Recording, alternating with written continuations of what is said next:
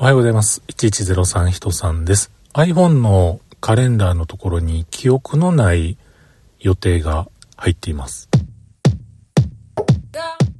ということで今日も話させていただいております。1103と書きまして、人さんと言います。よろしくお願いします。iPhone のね、カレンダー。まあ、いろんな項目を入力して、その時間になったり、その時間よりちょっと前ぐらいになると通知がやってきたりとか、まあまあ、便利でね、いろいろ使ってるわけなんですけれども、僕はもうその紙の手帳とかっていうのはもう一切今んとこ使ってませんでして、えー、iOS、MacOS、iPadOS、もうこの、なんていうんですか、エコシステムっていうんですかね、この中にもうどっぷり使っていろんなことを行っております。で、今日ですね、僕のお客さんでもあり、僕がお客さんでもありな、美容室にね、今行ってきて、髪の毛切ってもらってきたんですけれども、次の予約いつしますかという話になってですね、今日これ3月1日に撮っておりますけれども、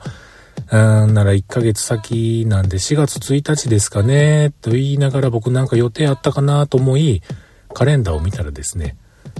一つ予定が入っていました。宝くじとかを買う日と、宝くじを買う日ではなくて、宝くじとかを買う日と書いてあったんですよね。なんやこのもっさりした言い方は何なんだろうと思いながら入力した覚えがないんです。でもきっと僕が入力してるんだと思うんです。で、そこの美容室のね、えー、美容師さんもそういう宝くじ系のお話が大好きな人で、これなんか今まで4月1日なんか僕になんか教えてくれはったんちゃいますって言ったら、いやいやいや、そんなん教えてないですよ、と言いながら、えー、なんやろこれ気持ち悪いなーなんて話をしてる時に、あれ？これ4月1日、エイプリルフールで嘘ちゃうん？これ？みたいなね。なんかそんな話になって、まあ笑いながら、まあまあ、あの、きっと自分で入力したんでしょうね、と言いながらね、店を出てきました。たまにね、ある。たまにって言っても、まあまあ結局はいつも僕がね、えー、その iPhone で入力をしてるのか、Mac の画面で入力をしてるのかわかんないんですけれども、何かをきっかけに、あ、この日これしなあかんなとかね、もうどんどんどんどん入力していくわけなんですけれども、その中の一つ、きっと何かあったんでしょうね。この日当たりやすいよ、みたいなのがあったんでしょうかね。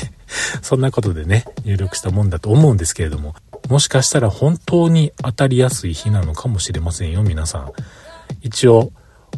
お裾分けしておきます。4月1日、エイプリールの日、エイプリールの、エイプリールフールの日ですけれども、宝くじ、何か買ったら宝くじとか買ったら何か当たるかもしれませんよ。